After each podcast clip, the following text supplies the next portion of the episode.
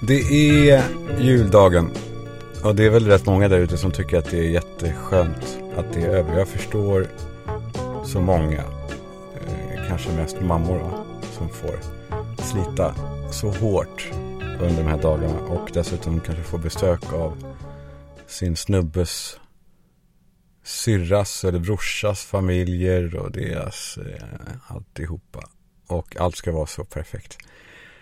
Och wow vad jag, vad jag eh, är glad att eh, jag var den här jobbiga som kom på besök. Och allting var liksom fixat hemma hos eh, brorsan och Amanda och, och eh, kusinerna. Men jag hoppas att eh, alla ni där ute som har slitit hårt, att ni, eh, ja fan, nästa år kanske gör inte så då. Kanske inte behöva slå ihop allt med alla.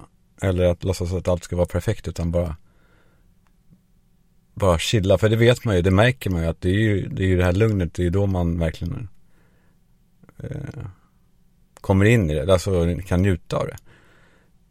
Eh, jag antar att det finns så många skilsmässor nu som kommer coming up eh, efter, efter det här schabraket.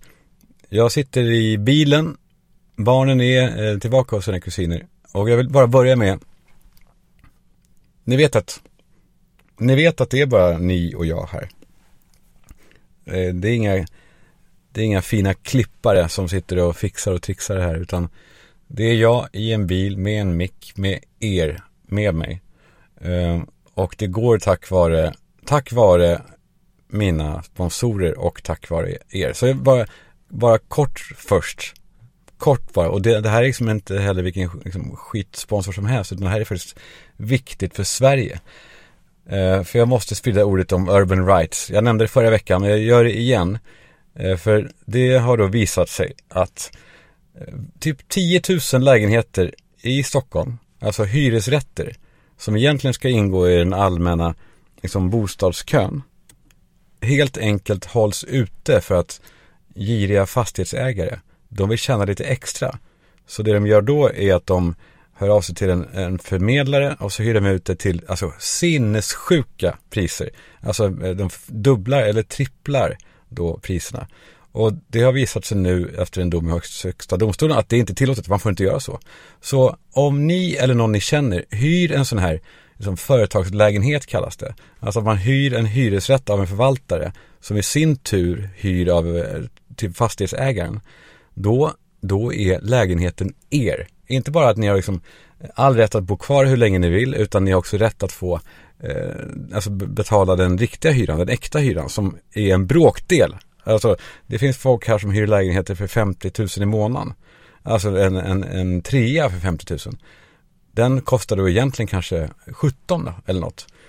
Då finns Urban Rights där, ett bolag som har startats eh, av en person som gjorde hela den här vändan och vann i högsta domstolen det här målet som gjorde att han fick, inte bara att han fick då besittningsrätten heter det va, utan han fick också tillbaka allt som han har betalat in för mycket under de senaste då, två åren. Så om ni eller någon ni känner hyr eh, en sån här, kolla upp urbanrights.se.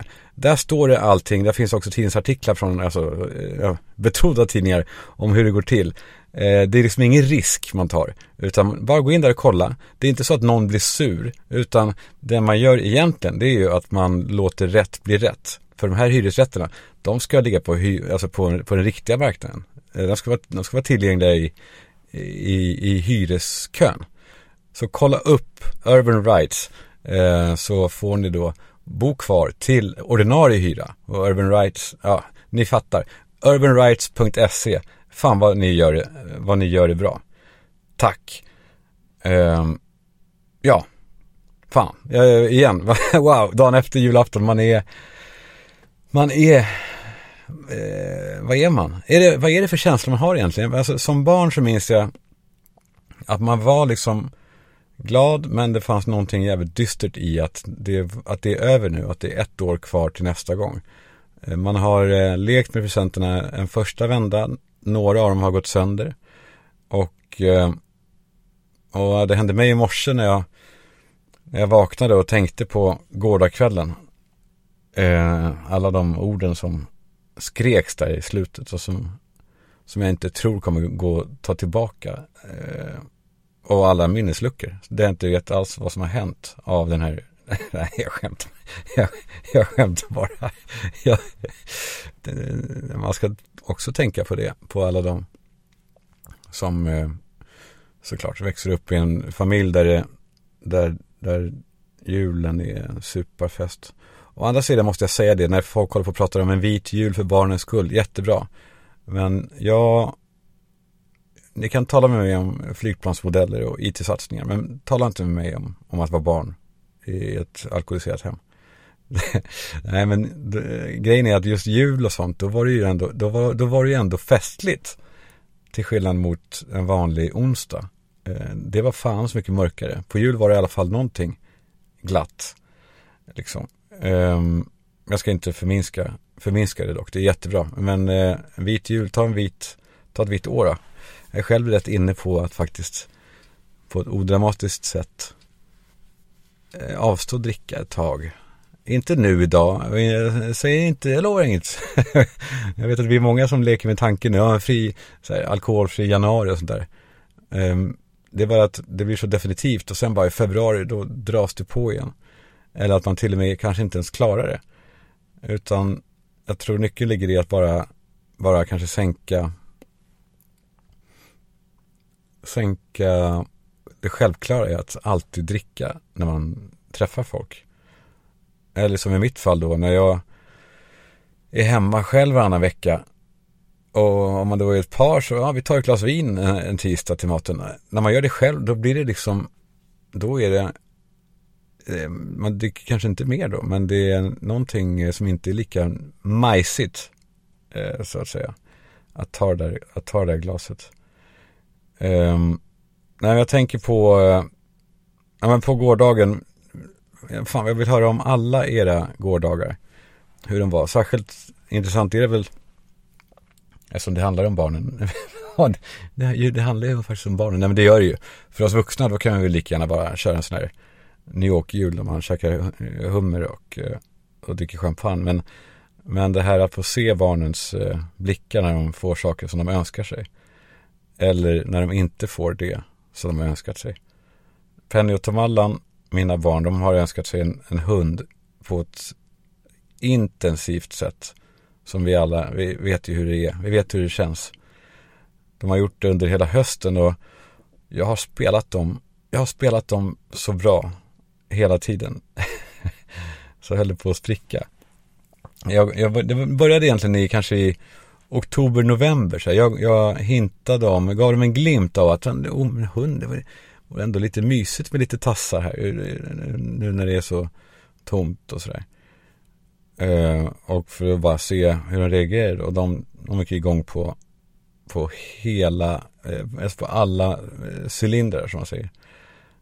Så jag sa det att jag är rätt, liksom, jag är lockad av tanken. Det, det vore mysigt men, men jag sa också att när ni är hos eh, er mamma och, och, och så varannan vecka. Då måste jag ju ta igen allt det som jag har avstått under veckan som ni har varit här. För sån är jag, mm, ja, jag är sån, så duktig. Nej men jag ser till att inte göra någonting eh, mer än det absolut nödvändigaste på kvällar och sånt där. På barnveckorna. Jag missar mycket nog ändå.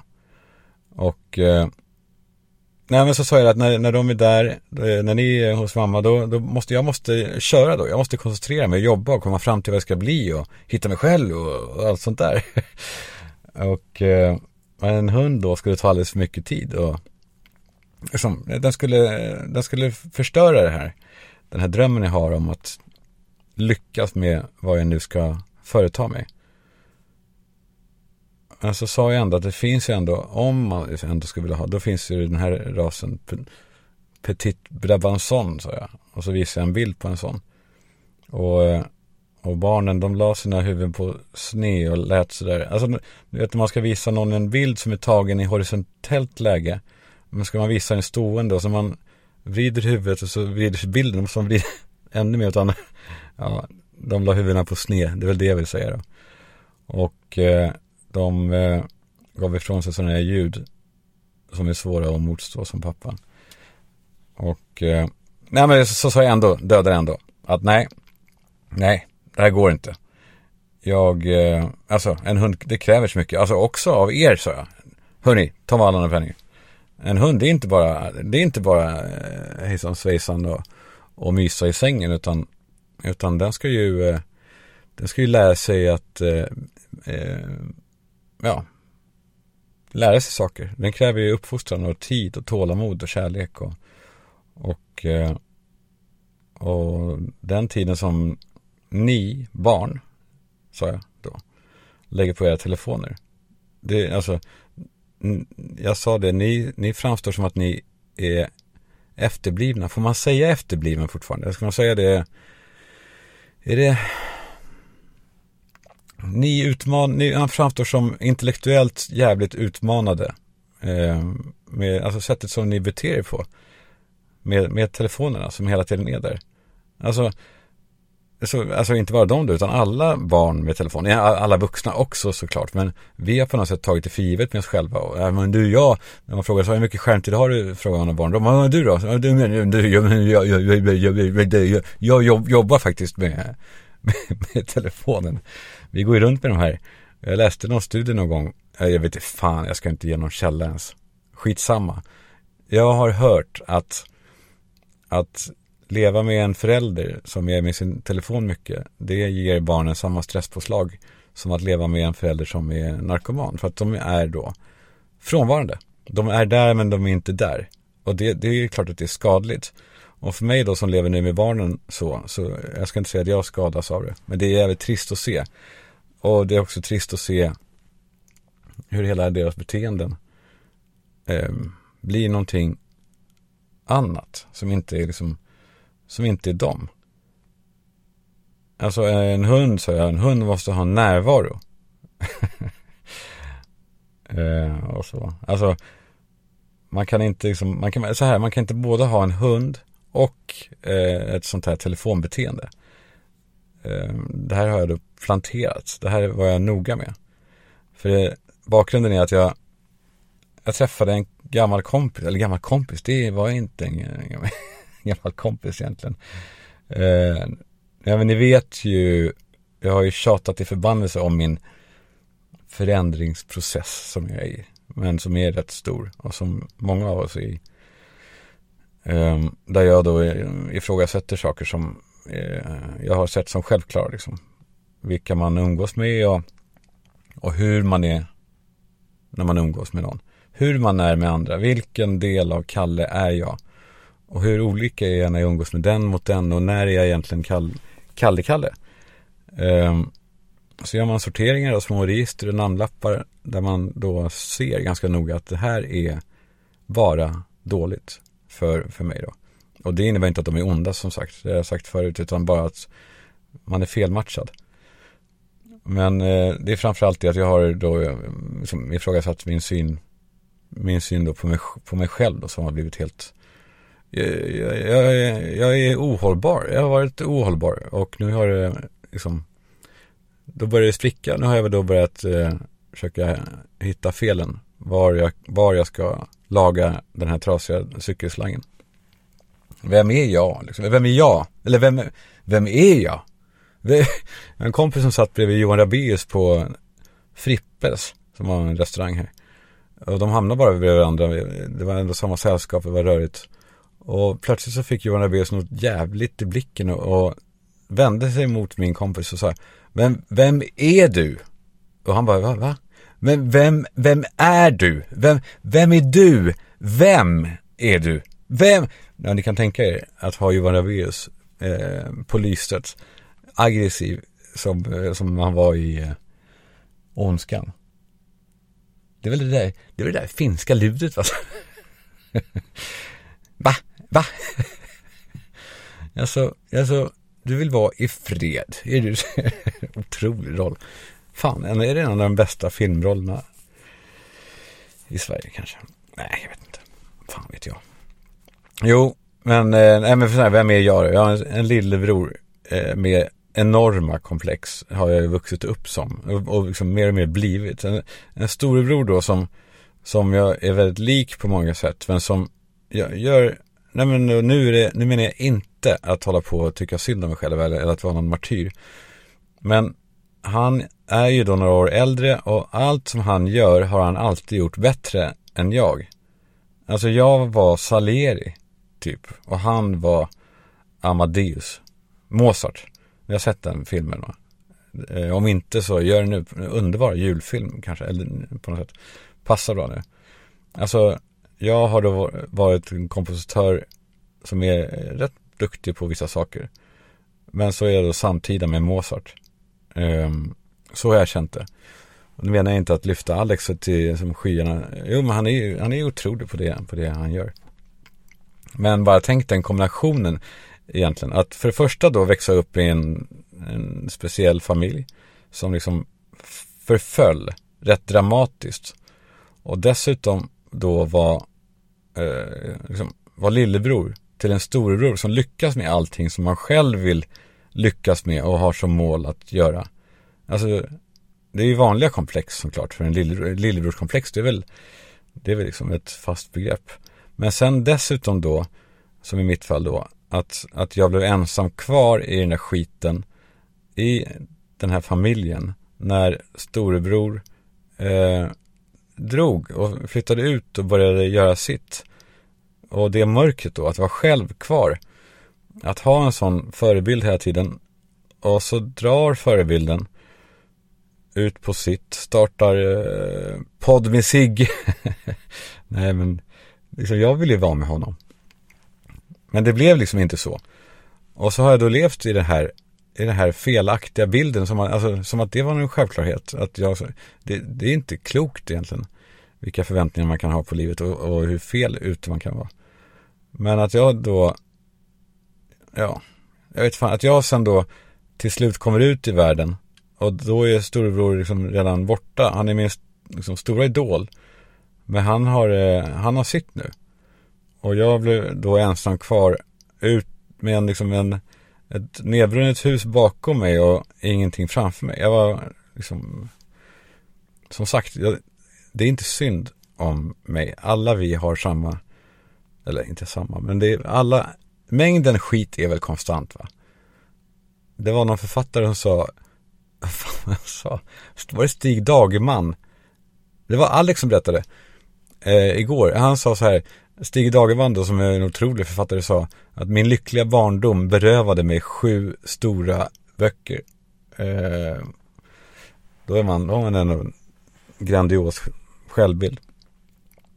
Ja, det kan man, det var inte det, var, det var inte det här jag ville prata om. Jag, för att så här, jag var på väg till min terapeut. När jag då stötte på den här eh, så kallade kompisen. Eh, just innan jag skulle gå in så gick vi typ in i varandra. Och eh, alltså, jag har längre än de flesta kanske varit en av Sveriges mest ofärdiga personer. Och eh, alltså, det, det säger jag inte för att skryta att jag är nog trasigast av alla. av alla. Men eh, den första gången jag gifte mig eh, var jag typ 22. Jag träffade henne häromveckan, sa jag det eller? Jag träffade henne häromveckan och jag sa nog det. Att, eh, att jag såg henne och eh, hon såg mig och jag var artig och sa du ser likadan ut. Och hon sa gud vad gamla vi är, sa hon. Äh, det var i alla fall hon. Som jag gifte jag var typ 22. Och äh, det sista som mamma sa innan jag gick in i kyrkan för att gifta mig med henne så sa hon så här Karl-Johan, kom ihåg att man kan skilja sig. Och jag blev jätteupprörd där och då liksom. Hur kan du säga så mamma? För jag, jag fattade då inte, alltså för det första fattade jag inte att hon hade rätt. Uh, och sen fattade jag då inte heller att hon nog önskade att någon hade sagt det till henne när hon gifte sig med, med min pappa. För då hade hon skilt sig. Kanske hade hon gjort det innan jag ens var född. Vilket ju är kusligt att tänka på.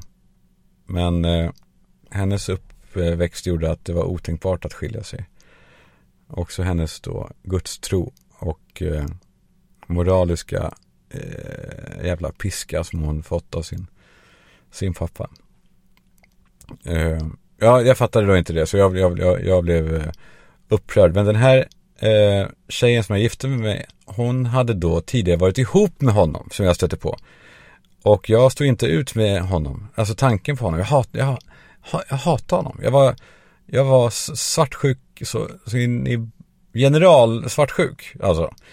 Inte så att jag var våldsam eller så, eller kontrollerande tror jag. Nej, det var jag inte. Eh, men bara liksom tanken på honom förpestade så stora delar av, av mina dagar. Liksom. Särskilt hennes också då kanske. För han var liksom också i samma gäng, i samma cirklar. Han eh, tangerade liksom eh, också min storebror Alex. Hans kompisgäng. Så jag stötte på honom då och då. Snygg som fan och så här, civilingenjörsutbildning på KTH med högsta betyg och sådär. Och han var, alltså, han var så jävla duktig. Och satt väl dessutom och tryckte på en riktig jävla hästkuk kan jag tänka mig också. Som de ju gör, de där. ja, men så sågs vi där på gatan. Och eh, jag vet inte, det var ett sånt där tillfälle som jag försöker leta efter nu hela tiden. Att när man går runt och är naken då, inte fysiskt utan själsligt naken, när jag går runt och är mig själv. Och så sa vi hej och jag fick så direkt en impuls att säga till honom att jag skämdes för hur jag, hur jag var på den tiden. Alltså på den där gamla tiden. Och inte för att förstora min egen roll i, i hans liv, att, jag var, att det var jobbigt för honom. Men, men jag, jag berättade att jag skämdes för hur jag var. Um, och han var då sådär storsint som sådana där jävla äckliga as nej, nej, eh, nej, men han var verkligen storsint där. Och sa, men alltså, det, var, det, det, det är ingen fara. Um, och så fick jag också en impuls till då. Att jag, det är en sån som han som jag vill vara med. Um, på något sätt. Alltså, det märktes tydligt att han inte, han gick liksom inte runt och spelade någon roll. Utan han var bara den han var. Han var sin egen person. Ett starkt jag som var landat liksom. Han var autentisk. Känd, kändes det som i alla fall. Så frågade jag om vi skulle kanske ta en kaffe någon dag. Vilket är ju knäppt för att vi har ju typ inte sett så någonsin. Och det enda han vet om mig är att jag var bara en liksom, svartsjuk liten idiot på något sätt. Men vi gjorde det. Vi hördes efter några dagar och så sågs vi. Och vi satt i flera timmar alltså. Vi skulle ta en kaffe men vi satt, jag vet inte, vi satt i typ tre timmar och det gav mig så otroligt mycket. Eh, det här samtalet som var så landat om liksom, viktiga saker. För annars så är jag liksom alltid rädd för att, att jag har så många fördomar sådär om att jag hade ett viktigt samtal. Att det är lätt att tro att de är alltid så här neråt eller deppiga eller att grubb, grubblande på något sätt. Att det, här, att det här grubblandet är något negativt. Men, men med honom så var det precis, precis tvärtom. Vi eh, eh knullade sönder varandra på toan. Nej, varför håller jag på så här? Varför ska jag hålla på och larva mig? Nej, det gjorde vi inte. Vi eh, eh kom in och pratade om våra barn. Och eh, om telefonerna och det. Ja, det är här jag knyter ihop det. Och de hade gjort någonting i sin familj som, som var rätt radikalt.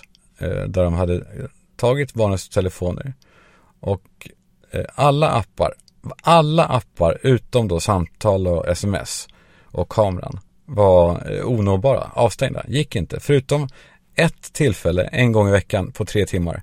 Då får de eh, använda de här eh, skitapparna som bara bara pajar dopamincentret och gör att, gör att eh, alla våra barn framstår som eh, nej men som att de har galopperande ADHD. Att man kan inte, jag har märkt det, jag kan inte göra läxan med barnen för de, eller med, ja, Tom Allan är ju yngre.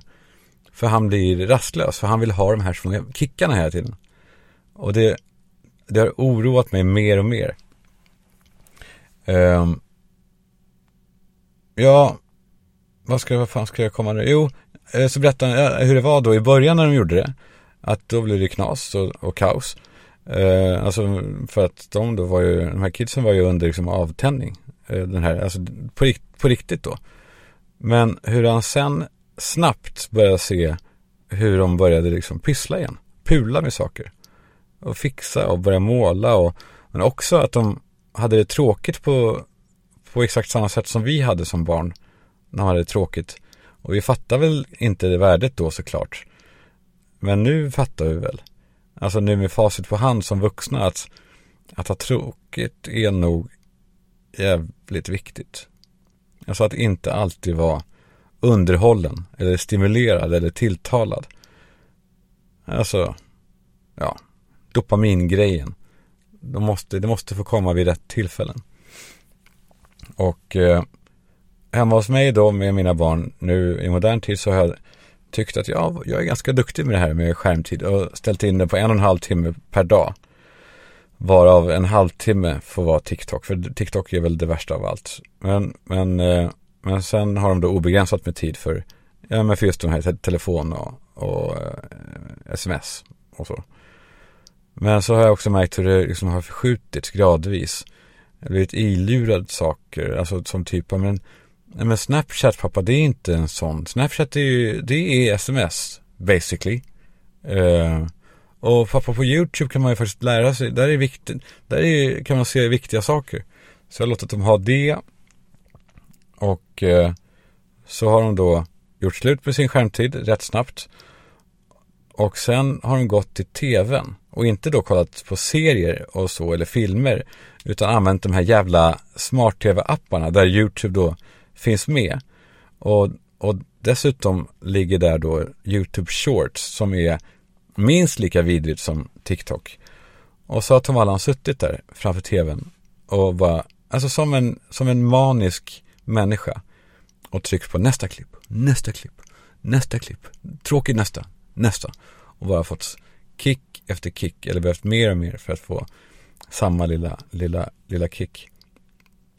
Så sa jag då, då i den här processen när vi har pratat om hundar i slutet av november eller någonting. När vi igen pratade om det. Att en kompis då har infört det här totalstoppet för, för allt utom att ringa eh, och smsa och att, och att hans barn är fine med det. Nej. Sorry Penny, Eh, eh, det är min dotter. Jag får messa henne bara. Att jag ringer snart. Ehm, så. Eh, jo. Att hans barn gick med på det ganska snabbt.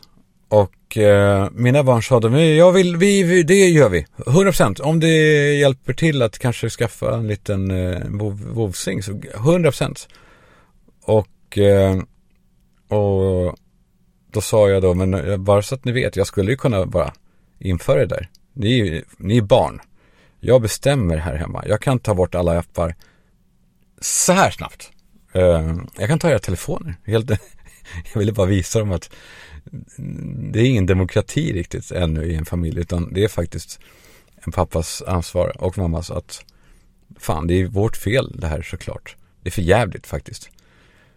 Men, eh, men, eh, ja men då satte de i alla fall igång ett hopp och ehm, jag sa ändå, men, men ja, det där, är, det, där, det där med hund ligger långt framåt. Och så, så närmade sig då julen. Det blev julafton och jag slog in paketen sista kvällen innan. Och så såg de paketen då under granen på julaftons morgon igår. Och Penny tryckte på ett av paketen. Som det stod P, då, som en kod till mig själv. Och så sist hade jag skrivit dumt jävla nog. Så skrev jag det. Och hon frågar så här, pappa varför står det sist på den här? Och så, nej men det är, det där är, nej men det är för att jag köpte det sist. Eh, något sånt här. Och så sa hon också, för att pappa det känns som ett koppel. Det, hon skämdes liksom när hon sa det. Och då var jag tvungen att agera snabbt och då blev jag så här, fan, fan vad tråkigt. Att det är julafton och jag har liksom gjort allt för att fixa härliga presenter. Och så vet jag nu att nu kommer det bli besvikelse på saker som ni inte får. Snarare än tacksamhet och glädje för saker som ni faktiskt får. Och eh, nej, nu, nu det här det var tråkigt. Så. Och jag vill, jag vill ha glada barn. Det är det som det handlar om Penny. Jag gör allt för att du ska ha det bra. Men jag kan inte ge dig allt för det. Och Penny lyssnade noga och var så tapper och fin. Och så sa hon. Hon sa det verkligen med eftertryck att att hon kommer bli glad ändå, vad som än händer på kvällen. Att hon är glad även utan en, en hund. Ja, så packade vi hem oss alla våra julklappar och, och stack då till farbror Alex och Amanda och kusinerna. Och så sa jag på vägen dit att eh, vi skulle återinföra en tradition som, som vi hade hemma i vår familj. Att, eh, att eh, supa skallen i bitar. nej, nej, att pappa eh, läste alltid för oss då julevangeliet mitt i alltihopa. Och det var ju då oerhört pisstrist alltså. Jag, jag sa det till barnen att det här låter inte kul, jag vet. Men det skulle vara viktigt för mig att, att eh, det, det, skulle vara jätteskönt för mig och Alex att få, få göra det här. Eh, det, det känns viktigt. Och så delade vi ut alla presenter sen på kvällen efter alltihopa. Och så sa Alex då någon gång mot slutet att det var dags då att läsa det här julevangeliet. Och jag tog fram då pappas gamla bibel som jag hade tagit med mig. Och eh, ja, och så började jag läsa det här evangeliet. Som var kanske då lite omskrivet. Men jag kom liksom inte riktigt igång för jag blev så rörd av alltihopa. Av hela, eh, inte av mig själv liksom.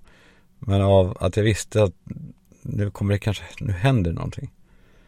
Nu får vi se hur barnen reagerar när jag, när jag ska läsa julevangeliet. När, när jag ska göra någonting skittråkigt. Mitt i alltihopa. Um, men så, ja, jag var då så, så rörd liksom av hela den här scenen att se mina barn kämpa för att inte göra mig ledsen utan, utan lyssna uppmärksamt på någonting aptrist. Så, så det som, ja då spelade Amanda in mig eh, när jag läste ur det. Och eh, det, det är liksom, det är som man kanske inte hör, man ser, på filmen så ser man ju eh, mig och så.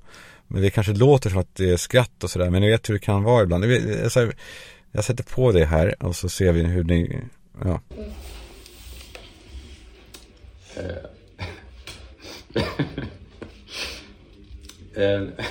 Förlåt.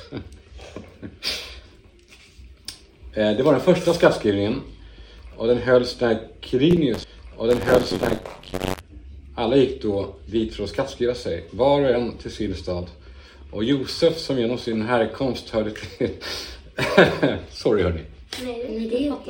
Hörde till Davids hus. Begav sig från Nasaret till Galileen upp till Judeen till Davids stad Betlehem. Jag vet att det är svårt att förstå, det är gammalt språk. Men det kommer bli tydligare. Eh, där han skulle skattskriva sig tillsammans med Maria, sin trolovade som väntade, väntade sitt barn. Medan, medan de befann sig där var tiden inne för henne föda.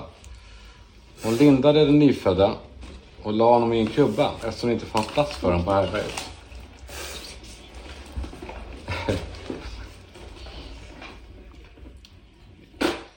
I samma trakt så låg två syskon ute och vaktade sin jord på natten. Och då stod Herrens främsta ängel som hette Kalle framför dem. Och Guds härlighet lyste omkring Kalle. Och syskonen greps av stor förfäran. De blev rädda. Men ängeln, alltså jag, sa till dem, var inte rädda. Jag bär bud till er om en... Det är fint.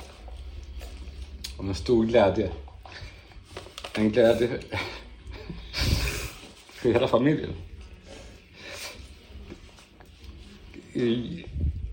Idag har... Gud vad larvigt. Det är inte larvigt. Idag har en frälsare fötts åt er i Enköpings stad. Och detta är tecknet för er, att ni ska finna en nyfödd. Och när ängeln sen, jag då, hade farit ifrån dem till himlen igen så sa syskonen till varandra Låt oss åka till Enköping den 2 januari och se det som har hänt och det som ängeln har låtit oss veta. Och de kom till Enköping den 2 januari och de fann den nyfödda som väntade på dem. Och plötsligt så var hela familjen där tillsammans. Och syskonen, syskonen prisade sin pappa.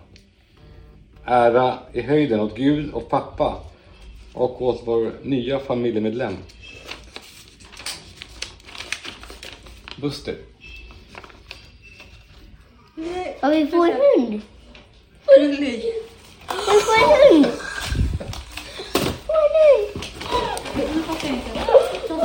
Jag är historien om när när han köpte hunden?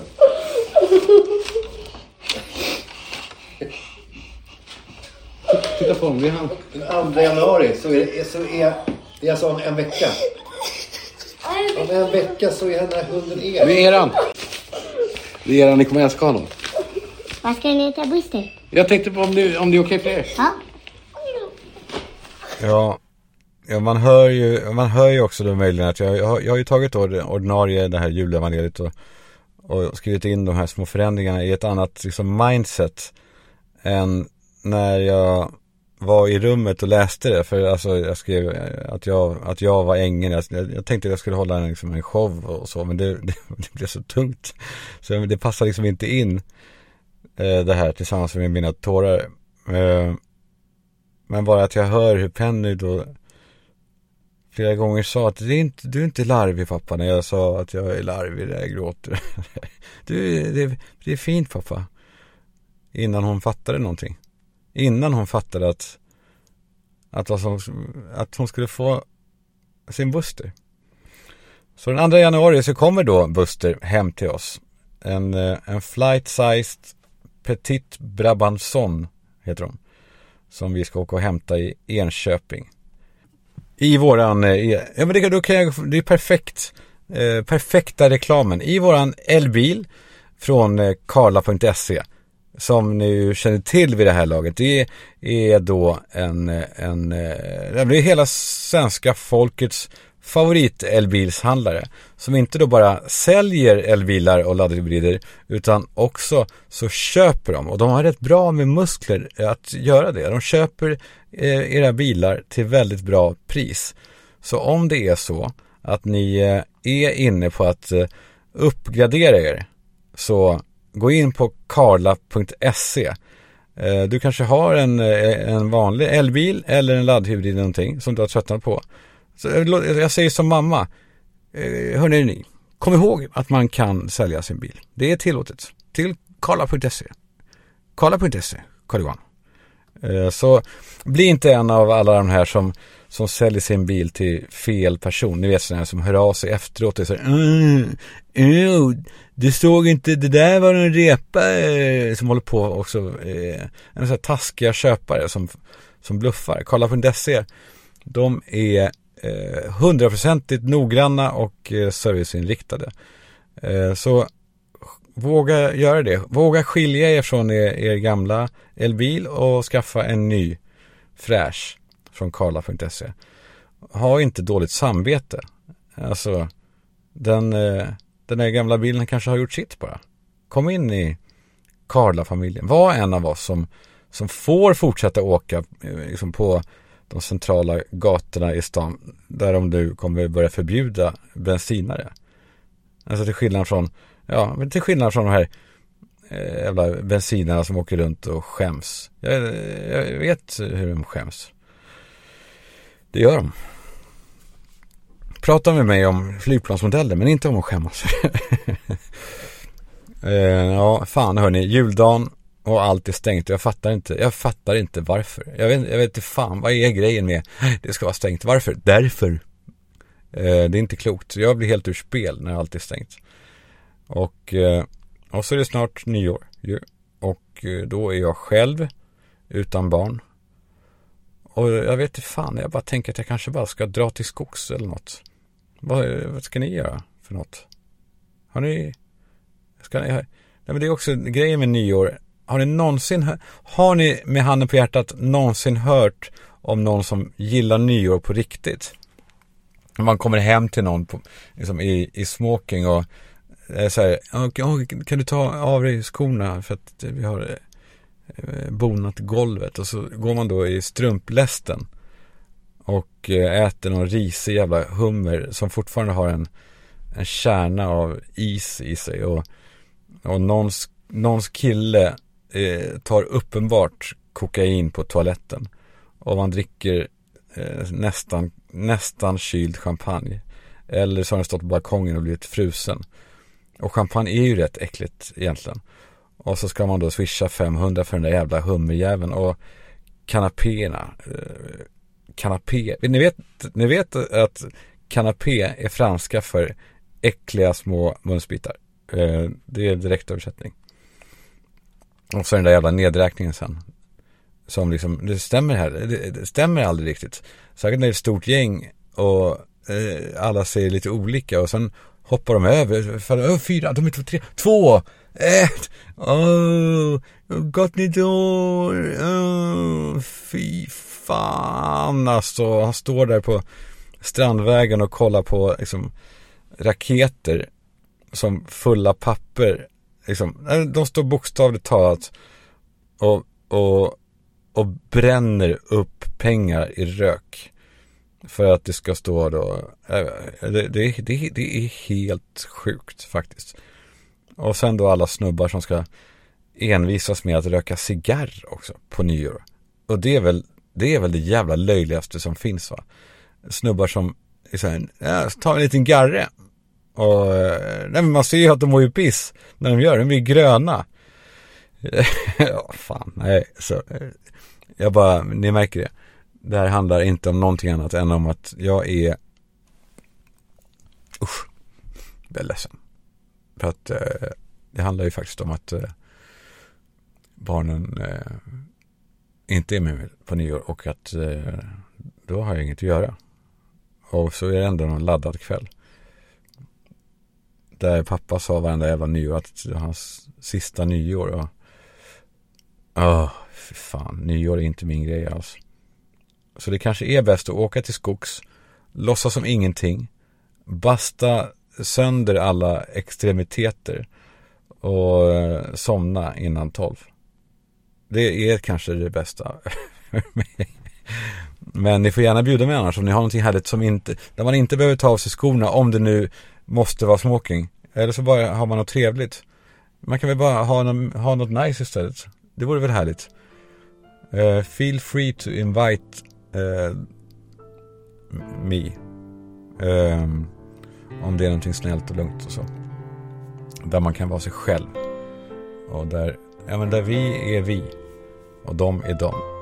Men vi hörs ju faktiskt innan eh, nyår. Vi hörs ju på torsdag igen. På Extra Extra med, med Sorbas. Och det ska bli fint. Ja, det ska. Det ska det. Tack för att ni är med. Tack för att vi gör det här. Tack för att eh, eh allt är ändå rätt jävla bra. Mm. Tack. Hej!